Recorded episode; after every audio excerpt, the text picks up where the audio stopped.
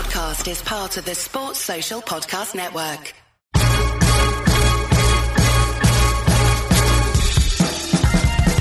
Hello and welcome to the Nat Show on ESPN. Good to have you with us, gang. Well, it is that time of year. It is time to get set for the 2020 NFL season, which means preview specials. Yep, we're keeping optimistic. We are charting that course that the season is going to start on time, which means over the coming weeks, we are dropping pods into your podcatcher of choice, getting you set for the season. All the key stories, all the key narratives, division by division, they are coming your way. And leading us off, part one of our AFC preview. Who else but Iron Mike Carlson in the house? Let's get straight to it. Mike Carlson, welcome to 13 Things You Need to Know About the AFC.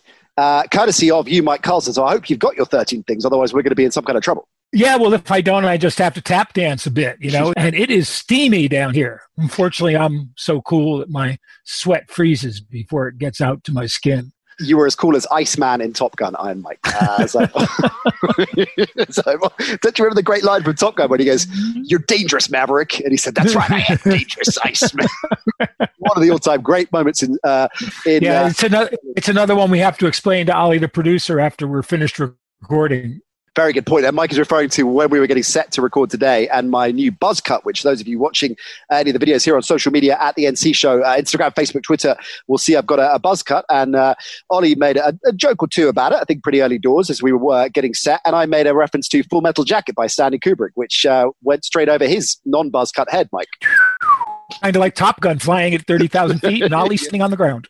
Hey, they're making a Top Gun reboot, but we can't get into that now because we've got 13 things uh, that you need to know about the AFC to get into. So, Carlson, our long-time listeners know you, they love you, they are waiting with bated breath for your insight, but they also know, and I'm going back to old school Americanish days and plenty of other situations where you and I have done a three things, a five things, a seven things, a five points, and maybe tend to be a little bit generous with the with the, the number of points in there. So are, we, are, we, are you disciplined? Are you on this today? It's sticking. We're to 13, we, are absolutely disciplined. Although I will be open to as many follow up questions as you wish on each and every point. That, that's exciting. Okay, good to know. All right, let's kick things off. We'll start uh, in the AFC East.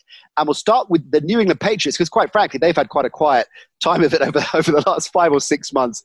It is the end of an era, Mike, but the start of a new one. We've talked about it before, and Tom Brady's loss. That's 20 years of, of him and Belichick. Loads of questions to be answered. Not only how they play, but I think people will watch Bill's season and Brady's season to try to determine whether their success was – more quarterback or coach oriented. I mean, to me, that doesn't matter. Um, you know, obviously it was a teamwork, and most of the great coaches we associate with great quarterbacks: Paul Brown and Otto Graham, uh, Joe Mo- Joe Montana and Bill Walsh. You know, not quite Bart Starr and Vince Lombardi, but you know, um, they sort of go they sort of go together. So I'm not that cra- I'm not that worried about that. But the thing with the Patriots is it is the end of an era because COVID has taken away a number of their other players. They've got a real rebuilding job to do. They brought Cam Newton in, and for a, while, before COVID came up, everybody was saying, well, now the Patriots are going to be favorites again in the division. Well, I still think Cam will make a really positive impact, but the defense, which was the best in the NFL last year, is probably not going to be that this year. And that's a real serious problem because last year their defense really didn't generate that many points, uh, especially in the second half of the season. And Cam, can Cam generate more points? I don't know. They've been starting to sign guys because they've got roster spots open with the COVID opt outs, but nobody who really, I think, makes an impact so far. Let's look at. Well, I want to drill down more in terms of defense and, and you know Chung, Hightower, not just proficient players on the field, but leaders in the locker room uh, uh as well. But if we start with Cam, how different is this offense going to be stylistically? And Cam's made the point already in, uh, you know, in various places preseason that, well, McDaniels hasn't had a player like me before. So how do you expect the, the offense to differ with Cam as opposed to the one with Brady? Well, I, there is no offense with Brady. That's the first point to remember. The Patriots changed their offense virtually every week. And Brady was adept at playing dink and dunk, uh, no running game at all the uh, two years ago they ran with uh, in the the successful part of the season they ran with multiple tight ends. They did power blocking. They ran play action off that. Last year I think the problem was Brady didn't trust any of his receivers and, and probably didn't give them a chance. So that limited what they could do. I think the playbook is wide open with Cam Newton, and I think Josh McDaniels will take advantage of that. Uh, I think it gives him more options because he can run Cam if Cam's fully healthy, and they're willing to take that risk. And we saw you know, when they had Jacoby Brissett, they ran the ball a little bit with Brissett in those two games he started. So they can run option if they want. Uh, they can roll him. They can drop him back. Cam's got you know, he's got the arm.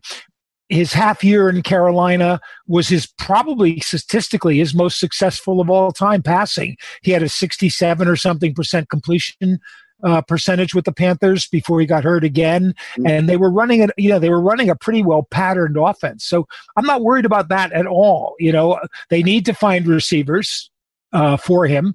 They need to find a tight end. Uh, you know, the two draft picks, two undrafted free agents. They really don't have anyone they can depend on at the, at the position. Uh, and it appears that Sony Michel is going to be out at least for the start of the season. Uh, so they need to find a running back. They just signed Lamar Miller, mm. um, who's been around, but is a you know is a, a decent running back. In terms of the, the weapons that he's got, then because you mentioned uh, Edelman, of course, leading the pack by a country mile last season. N'Keal Harry, the rookie, was disappointing, although we know it's difficult to, to break out as a rookie wide receiver. Mo Sanu, disappointing in different ways because given what you said about the uh, the reliance and, and the respect and the trust rather that Brady needed with his receivers, you figured that would be you know hand in glove, and it didn't quite play out like that. So is it I mean, clearly they all need to step up, right? Harry needs to break through, Sanu needs to be back to his slightly more reliable self. There's a little bit too much reliance on upside from too many weapons, right? There doesn't seem to be a huge amount around, Cam. I think that's a fair point to make. Marquise Lee is already gone, you know, right. who, they, who they signed. Um, and they've got a bunch of guys competing in effect to be the, the second slot receiver or the designated slot receiver. But the question's still what happens on the outside. Uh, Edelman and Sanu are both more effective when they're either in the slot or coming through the slot, you know, coming coming in motion and then playing out out of that slot position. And they don't really have a set outside receiver, uh, you know, on the other side. Um, I don't think I don't really think that uh, Jakobi Meyers would be the answer because I don't think he can get open enough. He's got good hands, he runs good patterns, but he just doesn't have the foot speed to get open. And and so now you're talking about can somebody make a jump up? The one thing in their favor is that there won't be that reluctance that Tom Brady showed last year to throw to some of these guys. Right. And and you know in their last playoff game, Tennessee took Edelman out of the game and Brady basically had to throw to his secondary receivers, and it didn't work very well. So I think I think it's a clean slate for those guys. It's going to be a big jump, definitely. Defensively, we mentioned the loss of Chung and Hightower. Add Jamie Collins to that list, of course, Van Noy as well. So there are a lot of veterans that were in this exceptionally good defense last time around that are gone. So how is it shaping up? How close can they get to the way that they performed last season defensively? See, I, I think that's going to be a real problem. Um, you know the core of the defense last year was the secondary and the secondary played so well it gave them it gave the front seven time to produce pass rush the way the patriots usually do by scheming rather than by having um, you know a gold a gold star pass rusher who can beat any any tackle one on one but you know with the losses they suffered before covid and then you add on um, the uh, the Chung and um, Hightower Hightower uh, losses. They really have a lot of slots to fill, and they went you know they went heavy on um, linebackers with with Josh Josh Uche and um, um, the guy the guy I um, really liked a lot, Anfernee Hardaway from Alabama, who reminds me a lot of um, of Hightower. But but none of those guys is probably willing or ready, I should say, to step in to those roles because it takes a bit of time to learn that stuff. So it's last year's guys like like Chase Winovich who really have to step in and take over a role where you would have thought they'd be alternating in and, and being moved in slowly with Hightower still present.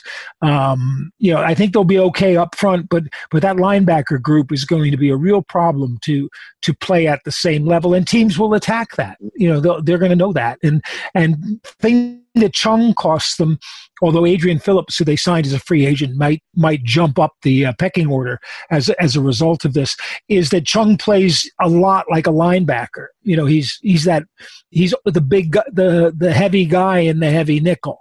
Um, he can line up on a tight end. He'll line up in in one of those kind of robber positions that um, comes you know to take away uh, crossing routes across the middle, and he's very good at it. Uh, he's not so great one-on-one coverage, but that's okay because they don't put him in that situation that much. So I think that's going to be uh, the the secondary problem, but the big one is linebackers.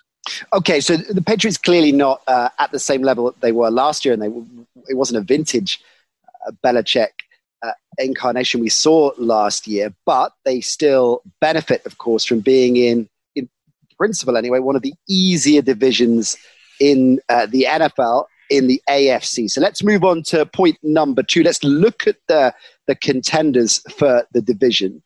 Uh, and we're going to talk Jets a little bit later on. So let's laser in on Buffalo, who, who quite clearly the, uh, uh amongst the favorites for the division, and an emerging Miami. That's your second point, Mike. Yeah, um, and Buffalo, I think, probably are favorites for this division. Um, the question really for Buffalo, you know, as with so many other teams, is how far their quarterback's going to take them.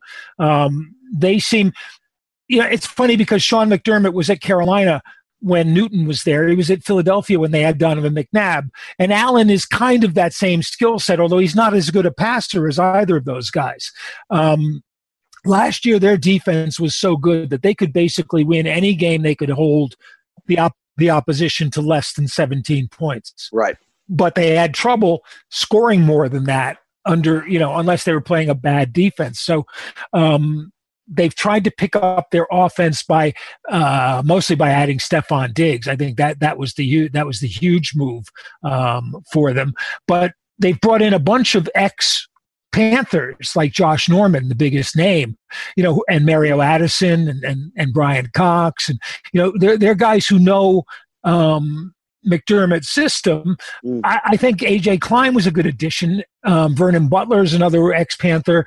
You know, they're loaded with talent on the defense. It's probably going to be be a good um, a good solid defense again. And the question is simply whether they can um, produce offensively. You know, now that they've got Diggs, who's a genuine number one um, receiver, uh, you know, is that enough? They've got John Brown going deep. They got Cole Be- Beasley going across the middle. Uh, they drafted a guy called Gabriel Davis who is kind of like a uh, Zay Jones type, except he, I think his hands are better. Um, but he can he can kind of fill those intermediary routes, and um, you know I think that's a big question though. I'm I'm you know the to me the question and and I'll say this probably with three or four other teams is are they a team that's about to turn the corner or go over the hump, or are they a team who have maximized what they've got and may not be any better than that? You know, I think Diggs will be a big help in getting them over the top, but you know that that does remain to be seen. Okay, well, you look at the Diggs acquisition; he's one of the best receivers on the market, and that was so identifiably the huge hole in in their makeup offensively other than, as you say, Allen's inconsistency. And Allen is clearly isn't the finished article. He said something I want to key in on, Mike. He said you compared Allen to McNabb and said he's not as good a passer. Can he become as good a passer? Has he shown you enough in terms of what you've seen in his early stages of his NFL career that he is improving in that respect? That's I haven't seen it myself. Now, admittedly, I haven't watched all the Bills games, but I've watched a lot of the big ones. Um, and he still seems to me like a guy with a strong arm who lacks touch, but even more so anticipation. Mm. Um, and, and therefore, he's one of those guys who holds the ball an instant too long to make sure the receiver's open. And then he's got the strong arm to drive it in, but sometimes too strongly. So, um, you know, I, I, wonder. They depended a lot on his running last year, and as long right. as he stays healthy, that's a legitimate enough thing to do. Um, you know, he's better, I think, say than Bobby Douglas, but that's the kind of mold that he's in. Mm-hmm. Um, and it, it's interesting too because they drafted um, Jake Fromm mm-hmm. in uh, one of the middle rounds, and you know, Fromm is is a guy without a big arm, but is accurate and anticipates well, and you know, he beat out at Georgia, he beat out Jake, Jacob Eason, who got drafted, who had a big arm. Who Jacob Eason's a bit like um, Allen without the running ability, and Justin Fields, who went to Ohio State, um, you know, and and has done pretty well. So, in that sense, it's interesting to see that they picked him who would require a somewhat different format of offense unless they're going unless the plan is to sort of keep Allen in a more structured kind of offense depending on on quick release and quick reads of patterns. And that to me would be the most interesting question you know a west coasty kind of offense. Is that what's going to happen in buffalo? And i i don't know the answer to that. I don't think we'll see it probably till they till they hit the field. But um mm. it's um it's it's a really good one in terms of schedule, that's a, a, point that I'm hearing raised a lot, uh, and, and, specifically Buffalo, the teams that it is applied to, saying, well, last year they had a more straightforward schedule. They definitely got a, a, a more difficult one this year. I, I, guess that that can be overstated a little bit because obviously there's, uh, depending on the team, there can be quite significant change, and certainly there is always change in, in the team. But interestingly, in terms of uh, Allen and this offense, against pass defense in particular. Ollie, our producer, incidentally, has been super busy, Iron Mike. We should salute him and give him props. All kinds of big time stats we're going to drop in. oh, wow. The Here's the first one dropping the big guns from Ollie. Uh, the Bills play the eighth easiest schedule of pass defense in 2019. Flip that on its head, it's the eighth toughest. And that, I guess, sort of connects very much with the overall uh, difficulty of schedule that they've got this time around. How big a problem do you think that's going to be? It's a problem, um, but but you know it those stats are always based on last year's performance, and yeah. that's like like with stock market investments. It's no guarantee that that mm-hmm. uh, that that will hap- that will happen again. And uh, I think the next team we get to, the Dolphins, are an indication of that because I think the Dolphins will be a much improved team. Um, and you know the Bills floundered they played the Patriots tough twice and lost both games, but they floundered basically because the Patriots' pass defense took advantage uh, of them. Um, you know, and almost in the second game dared Josh Allen to beat them through the air. You know, we're going to give you this. Uh, see if you can take it. And Allen, you know, missed an open receiver in the end zone at one point. Um, you know, didn't see another one. Missed someone in a, on a big sidelines pass. So it's it's a valid point. You know, it's it's like it'll be a strategy to go in. Mm. Um, don't let don't let Allen don't let Allen beat us, uh, or even better, let's see if he can beat us. In terms of his ground game, you mentioned Mikey. You know, obviously one of the most prolific uh, quarterbacks with his legs. How much will defenses have worked out because they always get smarter, and the more tape they've got on you, the harder it is to, to play against them. How much will defenses have worked out? Do you think about the way that the Bills use Allen offensively as a runner. It's a good it's a good point because it affects the way you rush him as a passer as well. And obviously from what I was saying before, you don't want to give him loads of time. You you want to make him throw before he's fully convinced the receiver's open. Um, he, he's got a great arm, so he doesn't have to be perfectly set to make those throws. But um, the risk with that is if you pressure him too much, he'll he'll turn around and run around you. And you know they they should still have a good ground game this year. Yeah, right. Um, you know, the, um, Frank Gore's gone, but um, Singletary's uh, Singletary's yeah. back, and they drafted Zach Moss, who's a pretty good college runner. So you know, um, I, I think they could actually be a very dangerous team running play action because Allen can throw on the run. You know, and I, I wouldn't be surprised to see them do a lot of that. Uh, Singletary, incidentally, averaging 5.3 yards a carry uh, last year. Um, so uh, blew up on the scene, I think it's fair to say. Speaking of which, that is what the Miami Dolphins are hoping that Tua Tagovailoa will do. Although, when are we going to see him, Mike? Are we going to see a, a, whole season of Fitz or half a season of Fitz? What do you reckon? I think it depends on two things. Well, three things really. One is if they think he's ready. Um, two is how healthy he is, and three is how well Fitz plays. Sure. Um, remember, they brought Chan Gailey in as their offensive coordinator this year, and Gailey's got history with with Fitz. You know, he knows he knows him well. He knows how to make you know things things work i think for for him. Um, and that's it's one of the things chan gailey kind of likes is a quarterback who can throw on the run who can move. Um, you remember what was his name in kansas city? Um, they, he had the quarterback and they ran they ran um, kind of from the pistol formation. Um, not tyrod taylor but his name was alliterative like that. Um, and you know that worked pretty well on a pretty bad team.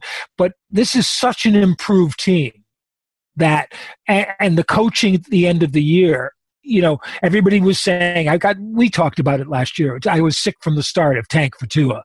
I said, you know, it's just not going to happen.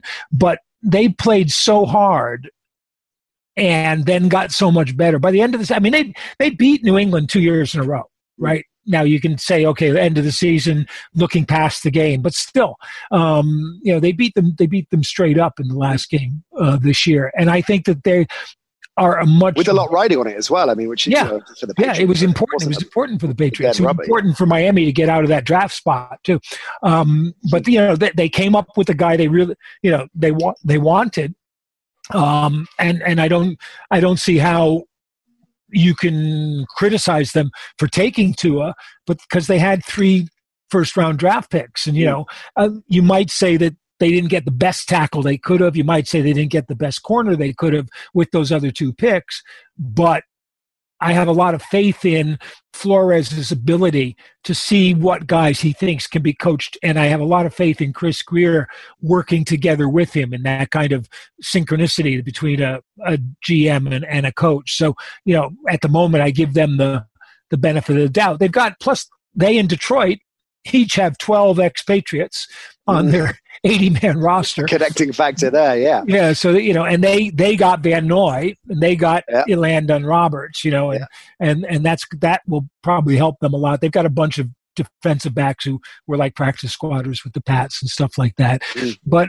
you know, I, I just look at that team and and to me, if their offensive line can be put together, which is why um, they took Ted, Ted Karras from the Patriots um, why they drafted a tackle in the first round, a, a, guard in the second round, another guard in the fourth round, um, you know, to give themselves some depth there. If they can find a combination of five that work together well, then you've got, you know, um, Matt Breida, running behind them. You've got Jordan Howard for when they got to sort that out because and yeah. Flowers was the other other name they brought in, of course, as well, and it shifted to, to, guard from tackle. But last year, Fitz led them in rushing yards, 243. I mean, it was there. It was appalling their, their running game. So yeah, and that was a lot. A lot of that was down to the line, you know, and, right? and, and a lot of Fitz's running was down to running for your life. Um, you know, not not designated runs. Mm. Um, but but like I say, I think now if they can get that the pieces of that line, they've got more talent than they had last year. If those pieces can be put together. They've got Breida running behind it. They've got jo- um, Jordan Howard, who, yep. when you go up to New England in December or Buffalo in December, is going to be valuable. Um, you know, because he he can lug the ball um, along, and you know they they're pretty well they're pretty well set at receiver as well. Um, Gesicki obviously had a big year, so they've got they've got the kind of tight end who can create matchup nightmares. Um, and I think Allen Hurns is gone now, but they still got DeVante Parker. Um, and Preston Williams, a, couple, a, lot of people are hoping. I like Preston Williams last year, um, and I like a guy they didn't draft this year, but signed um, Kirk Merritt from Arkansas State, who who I think has a lot of talent. Now it's always you, you really shouldn't count on any rookie, many most rookie receivers, and you shouldn't count on any undrafted rookie receivers. But I think of all the undrafted rookie receivers, he's probably got a good shot um, at making it. And, and, defensively, they played well, and they will be better this year. Um, and Flores is, I think, is a really good defensive coach, and he knows he knows what he wants. He's got a couple of pass rushers that upgrade that from last year. He's still got Christian Wilkins up front. Um, you know, he's got a pretty pretty decent set with Byron Jones coming in, a pretty decent set of cornerbacks now. Um, you know, I, I, just I just like the look of, of this team and and would not be surprised to see them, you know, challenging at the top. I think it's a three way race in this division. Mm. Which uh, which which takes us nicely to, nicely to the next point, uh, which means the New, York, the New York Jets are not in that three-way race. I'm guessing, but it's interesting because as you've just described over the last five minutes, there's a lot of optimism and buzz about Miami, and it was a lot to do with Flores taking a team that everybody thought was going to be hapless and had, had gone through a complete fire sale, of course, this time last year of all its best assets and, and contended. And, and even in games that they lost, to the most part, contended. And they ended the season strongly as well. Well, the Jets ended the season strongly too, Mike. They ended at six and two. So why is everyone so down on them?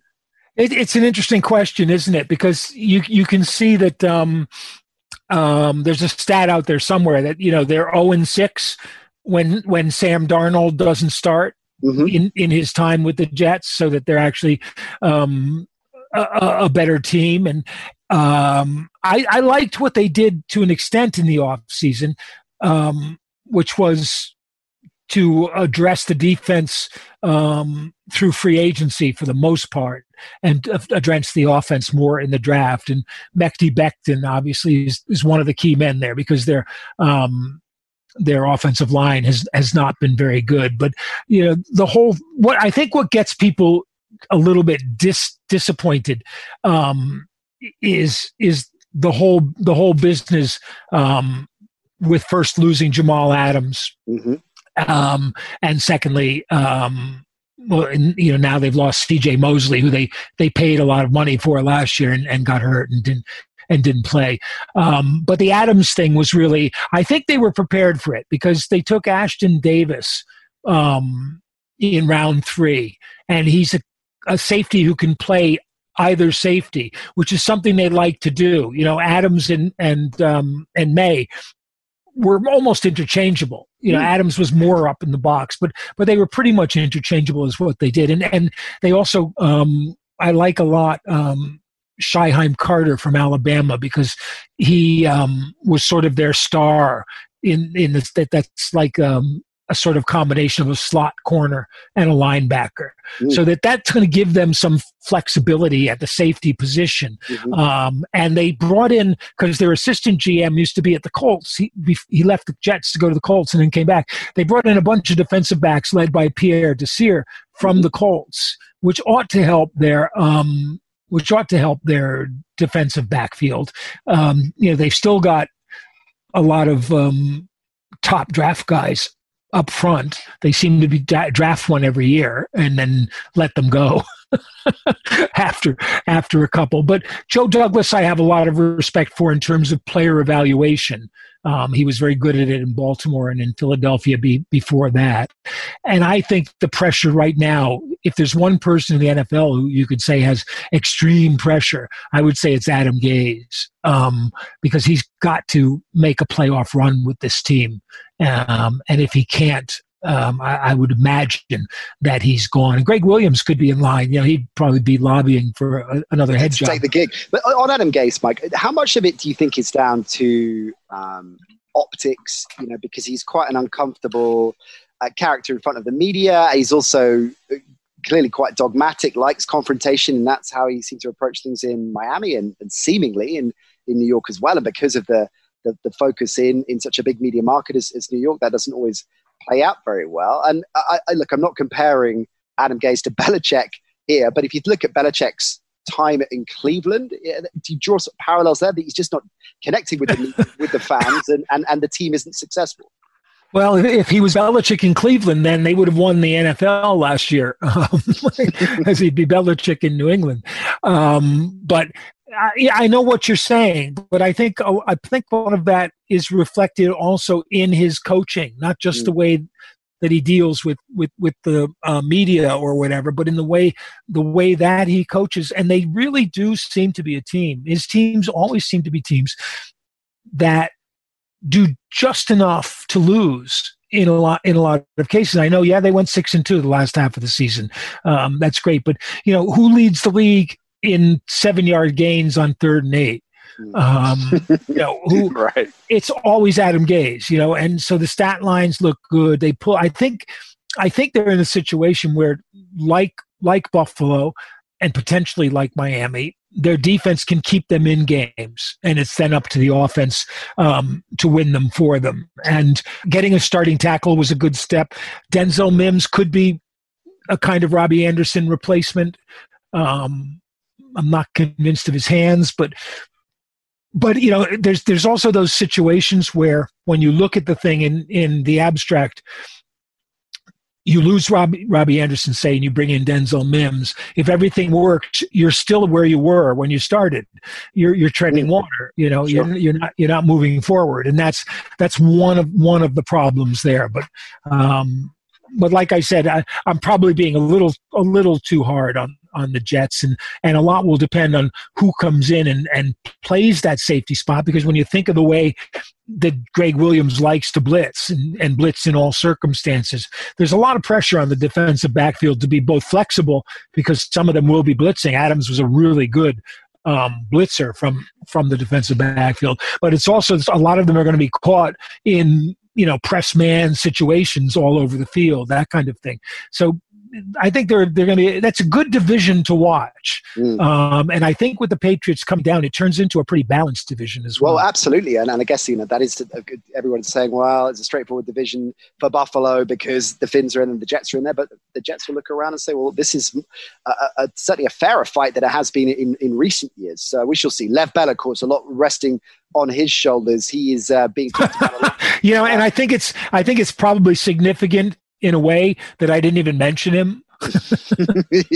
well, you because you wanted me to dive into the only the producer stats again because Le'Veon Bell, uh, 3.2 yards per carry. Let's compare that to what I just said a moment ago about uh, Devin Singletary. He didn't have a run of over 20 yards the entire season. And if you connect this with uh, the, the, point you alluded to earlier, Mike, the Jets were last or first, depending on which way you cut it in the NFL, with uh, average yards to go on third down, over eight yards to go on. Yeah, which which is why which is when they get seven, you know. And right. I mean, it tells you something. If your number one running back's Le'Veon Bell, and you go out and you sign Frank Gore, who's 48 years old, you know, or, or, whatever, and which is no knock on Frank Gore. You know no, how much I, I love. We we've back in the day. I mean, this is one of the things we were still doing Channel Five when I did that whole um, analysis of what makes Frank Gore so good. Uh, you know, up, up on the up on the up on the green screen, my inside, inside the, game, the, huddle, the old yeah, my inside the huddle thing. Oh, inside the huddle, yeah, yeah. It, it reminds me of the um, the bit coming to America when uh, Eddie Murphy and Arsenio Hall are playing, I think, all the characters in the barbershop, and they're talking, and it's Murphy, isn't it? Uh, talking about Joe Louis and how, how old Joe Louis was when he kept when he won the world title, and the number keeps going up. He was 74 years old when he won the world title. He was 85 years old, Joe Louis. Um, that's Frank Gore, 55 years old. Um, that's right. All right, let's uh, let's move on to the north, out of the east into the north. Altogether different uh, division. Uh, no uh, less compelling for it. Baltimore uh, clearly going to be the best in show. Pittsburgh are going to be, uh, and I say this on the basis that you know, uh, in the end, in probably an eight and eight season, I, I can't quite believe they managed to cobble that together, given the injury issues that they had, most notably, of course, at, at quarterback. But they are going to be stronger and better uh, and be taking on Baltimore. You would think, Mike, for for the division. So let's start with the serious contenders here. Pittsburgh and Baltimore. Cleveland fans out there are probably shouting at uh, whatever device that is right now, saying, "What about us too?" And maybe you'll put a case for them. But let's lead off with Pittsburgh and Baltimore. Your next point, Mike. Yeah, I, I, and the, the thing that the reason I look at them together is not so much that they're the two contenders, although they are, um, but that they are two steady teams they're very similar in in the way that they work. You know, the, the, Steelers have had three coaches since what 1970 or was it or right. 69 when Chuck Noll took over. Baltimore's had three coaches since they became a team. When, now, admittedly, that was only 96, mm-hmm. but that's still by the by the especially by the pattern of the rest of this division. In particular, yeah. At, at, least since Marvin Lewis. Um, you know, that that's just amazing. And and and I admire the way they do it. You know, in, in Pittsburgh, although the family is somewhat involved, you know, because they, have grown up, there, there, always seems to be a, a Rooney, um, you know, somewhere involved uh, in in the process. But they leave it to the front office staff to do what they want. They don't make waves. They rarely make huge gambles or big signings. They they like to bring guys up through the system and coach them in the system. They'll they'll get undrafted and do that, and they they play for the long term. And Baltimore does the same thing. Ozzie Newsome, you know, learned under Belichick in Cleveland he's not the same as Belichick. You can see, you know, you can see differences, but he does take the big picture. He does evaluate players similarly. He does believe in coaching players up. And you, you think of Baltimore every year with these undrafted guys who go on to be stars like Michael Pierce this year, big free agent signings. Um, with other teams, and um, Eric DeCosta, I think, is is um, in the same mold. He's learned from from Ozzie, and he had a really great draft. And he had a great draft, sitting and letting the draft come to him. Mm. Which you know, um, last year they traded back up into the first round. They usually trade down. They like to accumulate picks, um, but they're not afraid to give up picks to do what they want. Um, last year they traded back up into the first, or two years ago, sorry, to get Lamar Jackson. Right. Um, this year they pretty much sat sat um, and they got um, I've got it here, so let me just count it three, six. They got six players in the first three rounds because they had extra draft picks from trading down, um, and they got two more in round four and five, all of whom I think will contend to be starters. Right on that team. And, and that there aren't many teams who's, I mean, there are teams where you can say, okay, they got five or six good players here, but not five or six who are really in a, in a position to be able to start if they're as good as the, as the team thinks they are. So, you know, I think they've had some losses, but I think they're in a pretty good place um, to be able to overcome those. And I think Lamar Jackson's going to be a whole lot better this year because they're going to have a better group of receivers because of those rookies. One of them is um, Devin Duvernay from uh, Texas, and another one was um, James Proche, who I thought was a steal in round six from SMU. He's more of a slot receiver, but um, and Duvernay is more of a deep target. But they're basically the same size. They've got almost the same speed. Um, they both you know pretty good hands and you know when you add them into um, brown and boykin and, and willie snead and maybe more um, I think that's going to be a decent set of receivers. They, you know, they lost Austin Hooper, but but the real key tight end for them is Mark Andrews because he's the two way guy who's the matchup problem for for defenses. Um, and they they didn't really move um, to replace him automatically, although they took an undrafted guy who, if he weren't hurt right now, I think could probably help them out. But um, but they realized that that pass receiving tight end spot that Hooper filled is one that they can probably fill. You know, if not with the guys they've got, then with someone on the waiver wire or or whatever. Um, so yeah, I just like the way they think, and you know they they um, they got a bunch of guys to throw at the offensive line positions, but you know you know that they want big linemen who are mo- mostly road graders. Uh, they have to be able to move now with Lamar Jackson to run that kind of offense, but um, I don't have any problems with that. And I thought J.K. Dobbins mm. was probably the best running back in the draft. Really? Wow. Okay. Um, now what he's not like necessarily. So he's a runner. Um, he's not necessarily, you know, teams that want a, a, a two way guy. I can understand why a couple of the other guys who went before him went before him, mm-hmm. but he's just a runner, you know, a, a Mark Ingram type runner. Uh, and that's you know Ingram's not going to have that much time left, so it's a move. If he doesn't play right away, it's a, it's a move um, for the future.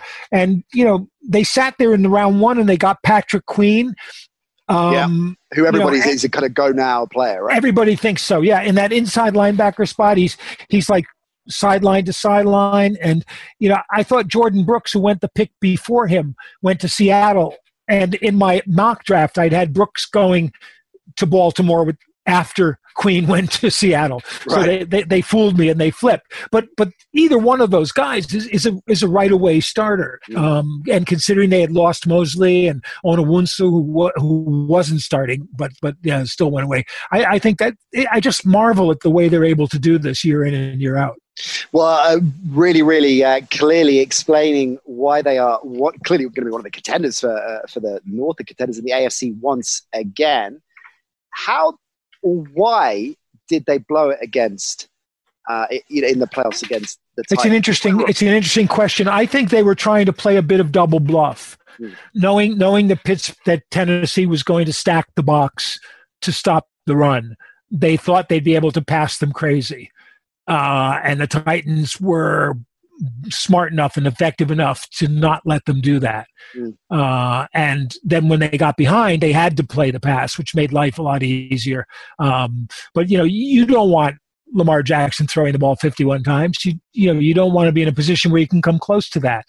Uh, and so so that to me that to me explained that. And Did Mike you know you in that game to you, Mike, demonstrate this is obviously this is how you beat the, the Ravens because they beat the Ravens. But was that quite a significant game plan in that other teams will try and uh, uh you know apply the same principle? I'm. I'm sure they will. I'm sure they will. Um, it's a difficult one to ec- to exercise because your um, your edge players have to be particularly good at not giving up that option or at least restricting it so that you know it takes a, a couple of beats more to execute than it would normally. Um, and that's that's smart coaching. You have your players have to be aware of, of, of what to look for.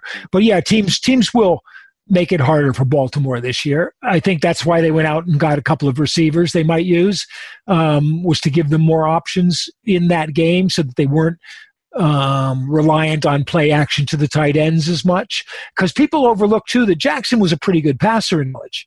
Um, you know, for some reason, he didn't get enough credit. A lot like Teddy Bridgewater, only Bridgewater wasn't a runner the way Jackson is but he seemed to be labeled that way. But Bridgewater was actually a pretty accurate pocket passer. Um, so, yeah, I like I like their prospectus, but it's going to be tough for them. You talked about difficulty of schedule. It's going to be tough for them to match that this year, especially with Pittsburgh um, with a healthy Ben. Yeah, let's Um, let's talk about the healthy Ben, a healthy James Conner. They would hope Juju as well, of course, who was was was banged up. They didn't have a first rounder because of the the Minkah Fitzpatrick deal, but they did take a receiver, Chase Claypool, in the second round. So clearly, offensively, when they ranked 30th in the NFL last season, they had Duck Hodges, Mason Rudolph, uh, uh, different young players coming in trying to get something going and, and not able to. They're going to be an altogether different proposition offensively, provided everyone stays fit. What about defensively, Mike? Where are Pittsburgh defensively? Well, you know that um, losing your middle guard is is never e- is never easy, um, and and that was in a three four defense. You know when you when you have when you have a kind of um, dominant dominant um, middle guard like like Javon Hargrave was, um, that's tough. That's tough to replace. But otherwise, they're they're pretty solid. Um, you know, and T.J. Watt has been a better player than I think a lot of people um, figured he would be. I, I, if I'm not mistaken, Bud, did I think Bud Dupree might have ap- opted out, um, but I think they've got p- potential uh, to replace him. Drafted Highsmith um, with their second pick, um, and the safety, the secondary has always been a problem for them, and I'm I'm not sure that they've done enough in the secondary um, to be able to be able to um, improve, uh, and they'll be more dependent on winning by putting points on the board, Mm. uh, and then and then watching his teams as teams try to uh, catch up to them. Um, and that's that's going to be an interesting an interesting scenario. Um, I- in a way, they're like Ben and Ben in the offense is a little like um, Aaron Rodgers, and where you where you have like one designated receiver who's going to be your favorite guy, and I think they're trying to move away from that, which is one of the reasons that uh, that Claypool Claypool is there. But they need somebody like James Washington to step up. I like Diontae Johnson a lot. Mm. Uh, I think he's he's a really good receiver.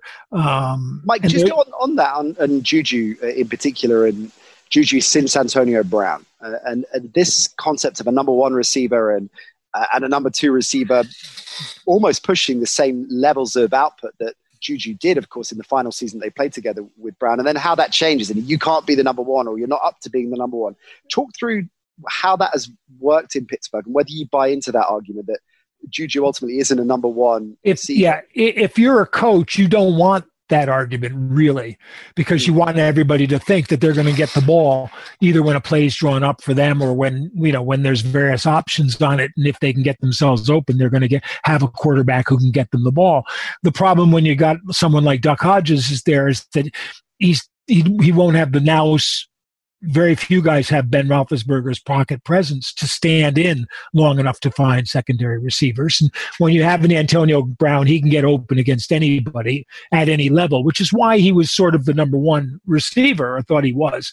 But to have you know, if it becomes a point where your two players are arguing about it um, and who should see the most balls, that's a negative for the team. You, you, that's an argument you don't want to have. You, you know, you want both. You may want both guys to think they're the number one receiver, but you want them to, you know, you for a team's sake, you want them to be the equivalent uh, receivers, and and um, you want them to be able to take advantage of a team double teaming one or the other.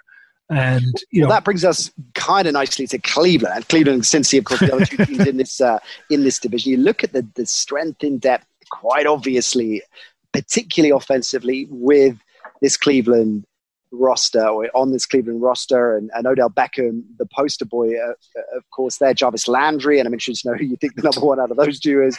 Uh, you've got Chubb, of course. I mean, there's talent aplenty, but they flattered to deceive. There was so much expectation, but uh, I think going into last season, but a, real sense of there's going to be another Cleveland dysfunctional crash, and, there, and there, there was, and there's been whole scale change on the coaching side. So, where do Cleveland sit this time around? Is the new regime going to be able to deliver the potential this roster clearly has? By it's a, that's it's an interesting one because you know Stefanski um, is not quite a Stefanski. I mean, he's not quite a wonder kid like a Matt LaFleur or, or Zac Taylor, say.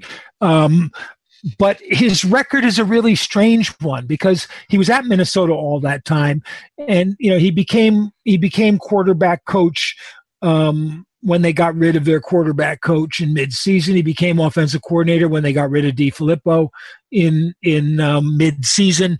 And last year, although he was the offensive coordinator, it really seemed as if Gary Kubiak was running the offense. Um, and Kubiak's now the offensive coordinator, which kind of makes makes the point more more clearly. And so the question is, what kind of an offense he wants to have? And it was interesting to me that they went out and signed Case Keenum, mm. who had a very successful year in Minnesota um, but not successful enough that they really wanted to retain him um, yeah. o- over Kirk Kirk Cousins. And you know, he's always going to be that kind of guy you want to move on from. But but I think I think Stefanski is is looking at that kind of play action rollout West Coast kind of thing, which which should suit Baker Mayfield. Mm. Um, now, whether it suits the receivers is another story. It depends on how Beckham wants to play. And what you were saying about number one receivers, in one sense, Beckham is a deep guy, and Landry is is a guy to run across the middle. Um, get make the difficult catches, but in reality, they should both be able to do a bit of each. Beckham should be able, and I mean, I've watched I've seen him do it when, when he was with the Giants in particular. He, he should be able to run the intermediate routes and make the tough catches over the middle, right. which, which probably drags somebody else out of the way. And, and then someone, someone of the receivers no one pays attention to might, might be able to make a catch. And I still love KhaDarel Hodge, the guy who was on the Rams, you know, like practice squad guy who made a big push at the end of the season and made a couple of catches. Mm. Um, so so you know I, I, I sort of like that, but I look at their signing Hooper um, and drafting Harrison Bryant, who was probably the best pass catching tight end in the class. Um, but he's a one dimensional tight end, and David Njoku. So they've got three talented pass catching tight ends. And to me, that says they're going to do a lot of two tight end, two wide receiver sets. Mm. And if you're in that kind of a thing, you really want your guys to be able to do everything. You know, that's what he did. That's what they did in Minnesota with with um with Diggs and Thielen. Mm. A lot of two wide receiver sets. You know, who's the third receiver? Oh, Tread, Treadwell. Where's he? Oh, over on the sidelines. You know, um, but you know, I, and I think that can work. You know, I think in a funny way that might make both those guys more effective. Yeah. If they share if they share the share the wealth with those tight ends, and of course, you know, with with Hunt coming out of the backfield and Nick Chubb mm. chugging along, you know, that's that that's a dynamite offense. If, it if is. they can if they can execute, and and if Willis can be their left tackle, the first round draft pick, right? You know, in a pretty good draft for tackles, you know, that gives them a pretty solid offensive line too. You know, Conklin on one side, yeah, right. Bitonio, who we met, you remember a couple of summers ago, he was a lot of fun um, you know, I, and that's that's not my consideration for saying a guy's a good lineman. If, that he was, but it's got it, but it factors in a lot of fun. But yeah, Conklin, it doesn't hurt. Conklin's a great was a great signing, and and that was clearly a, a problem last season. I, I, mentioned that in relation to my next question about Baker Mayfield because he regressed last year. Mike, there's no doubt about yes. that. His completion rate was down. Um, uh, he uh, rarely looked comfortable. Uh, we talked a lot about Maker, uh, Baker having this moxie and this ability to uh, ha- bring the X factor in, in the way that, that better or more accomplished quarterbacks than him at the moment, like Russell Wilson, Rodgers, uh, Lamar, uh, these quarterbacks that can make something happen, can keep things alive. And, and the, the hype about Baker is certainly coming into the, the league was he was one of those kind of players. And we've seen flashes of it, but he hasn't put anything consistent together. I guess a lot of that was down to to the coaching he was getting and obviously the, the porous line that he had. So by strengthening that, and to your point on the weapons around him, are we going to see a, a, stronger Baker Mayfield? I guess it's it's almost make or break for him this season, isn't it? Kind of, yes. And if Stefanski if Stefanski is um, as smart as you know he's as he's supposed to be. And and the thing everybody says about him is well organized you know on top of the situation. If he if he is that i think we will i think we will because i think you'll see an offense geared to mayfield's strong points which are coming off play action um, playing from a moving pocket not necessarily just dropping straight back and, and looking for guys downfield. And i think part of what happened last year was was freddie kitchens should have been an offensive coordinator for that team. Mm. and and he had too much else to worry about and not not a good enough sense as to what they needed in order to do what he wanted to do. So they were left like you say with a weak offensive line you know and, and not necessarily weapons that he utilized in the best way possible given that bad offensive line. Cincinnati things are looking up kid for, for the bengals of course but joe burrow always difficult to come in as a, a, rookie quarterback in, in the NFL and, and, and perform at a, a, capable level in, in your first season. Extra pressure with the number one overall, even more so with the off season that he's had, right? Which is totally unlike any other off-season first rounders, number one. Overall. Yeah, I think that's probably a point we could have made earlier. You know that teams that are depending on young players being coached into the system by the by opening day are not going to be successful. Um, there are very few players who are going to, you know, without without having practice, um, lots of contact practice and, and full scale exhibition games to play in, who are going to be able to do that. Um, and Ryan Finley is probably not what you want as your starting quarterback going into the season. Um, and but I just hope that there that Zac Taylor who is the second most famous Zach Taylor in American history, um, is um, at the know, moment yeah, yeah, he could pass the old, he could pass the 1840s president. You um, never know. We never know. Um, but you know, I think I hope he's got enough cl- clout to be able to decide, you know, honestly when he is or isn't ready. Um, it's an interesting thing, you know, because he's going to start. He's going to start week one, isn't he? I, I mean, I, I, you have to assume so, but but if he's not ready, he's not ready, you know. And and how many times have we seen players thrown into those situations? Sure and it set them back. I mean, mm. there's there's so many examples of that. Um, you know, I'm I'm kind of being a, um, an idealist here mm. as opposed to a realist, and so realistically, I think you're right. He probably does play, but I'm not convinced he'll be ready.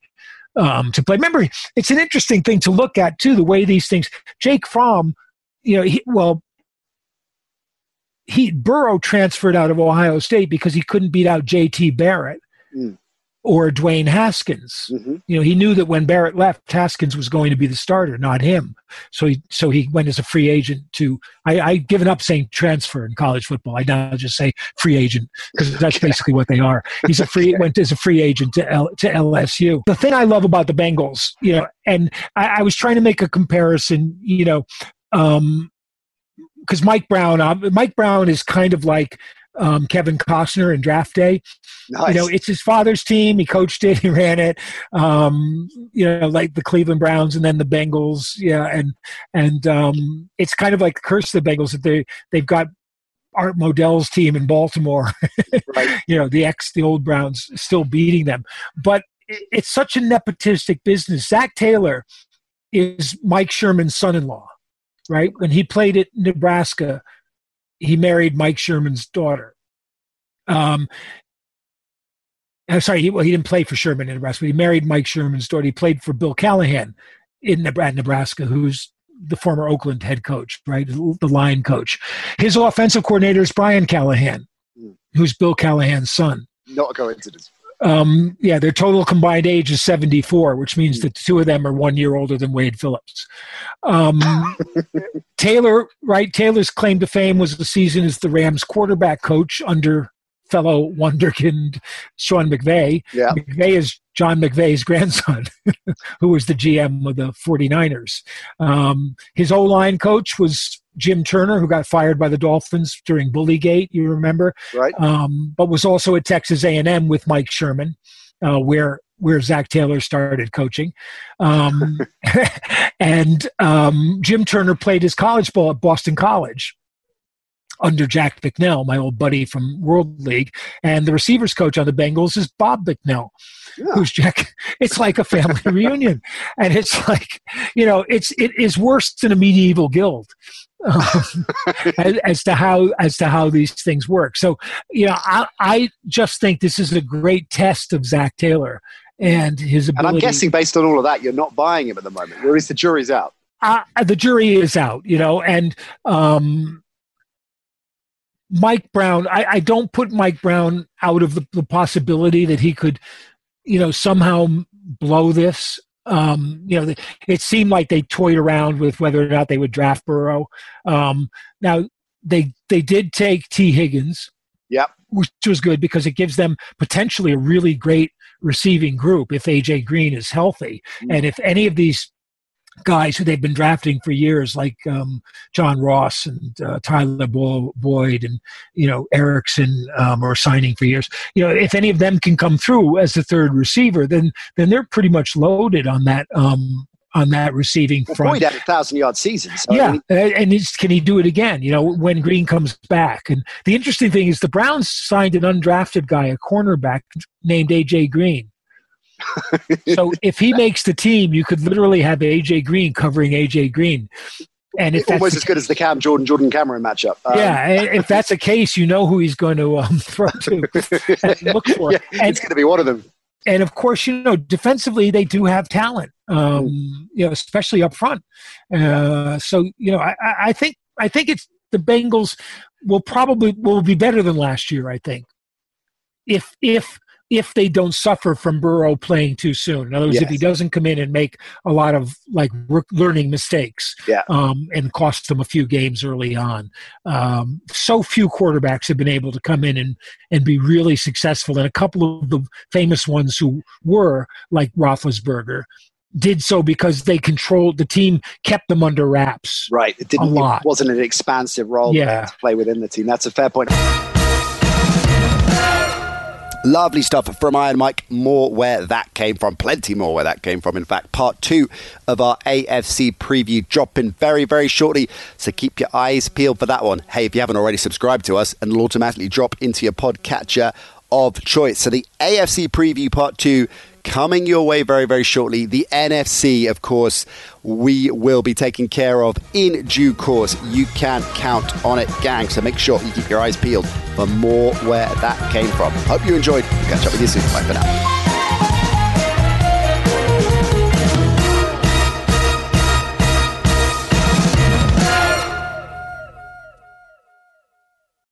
Sports Social Podcast Network.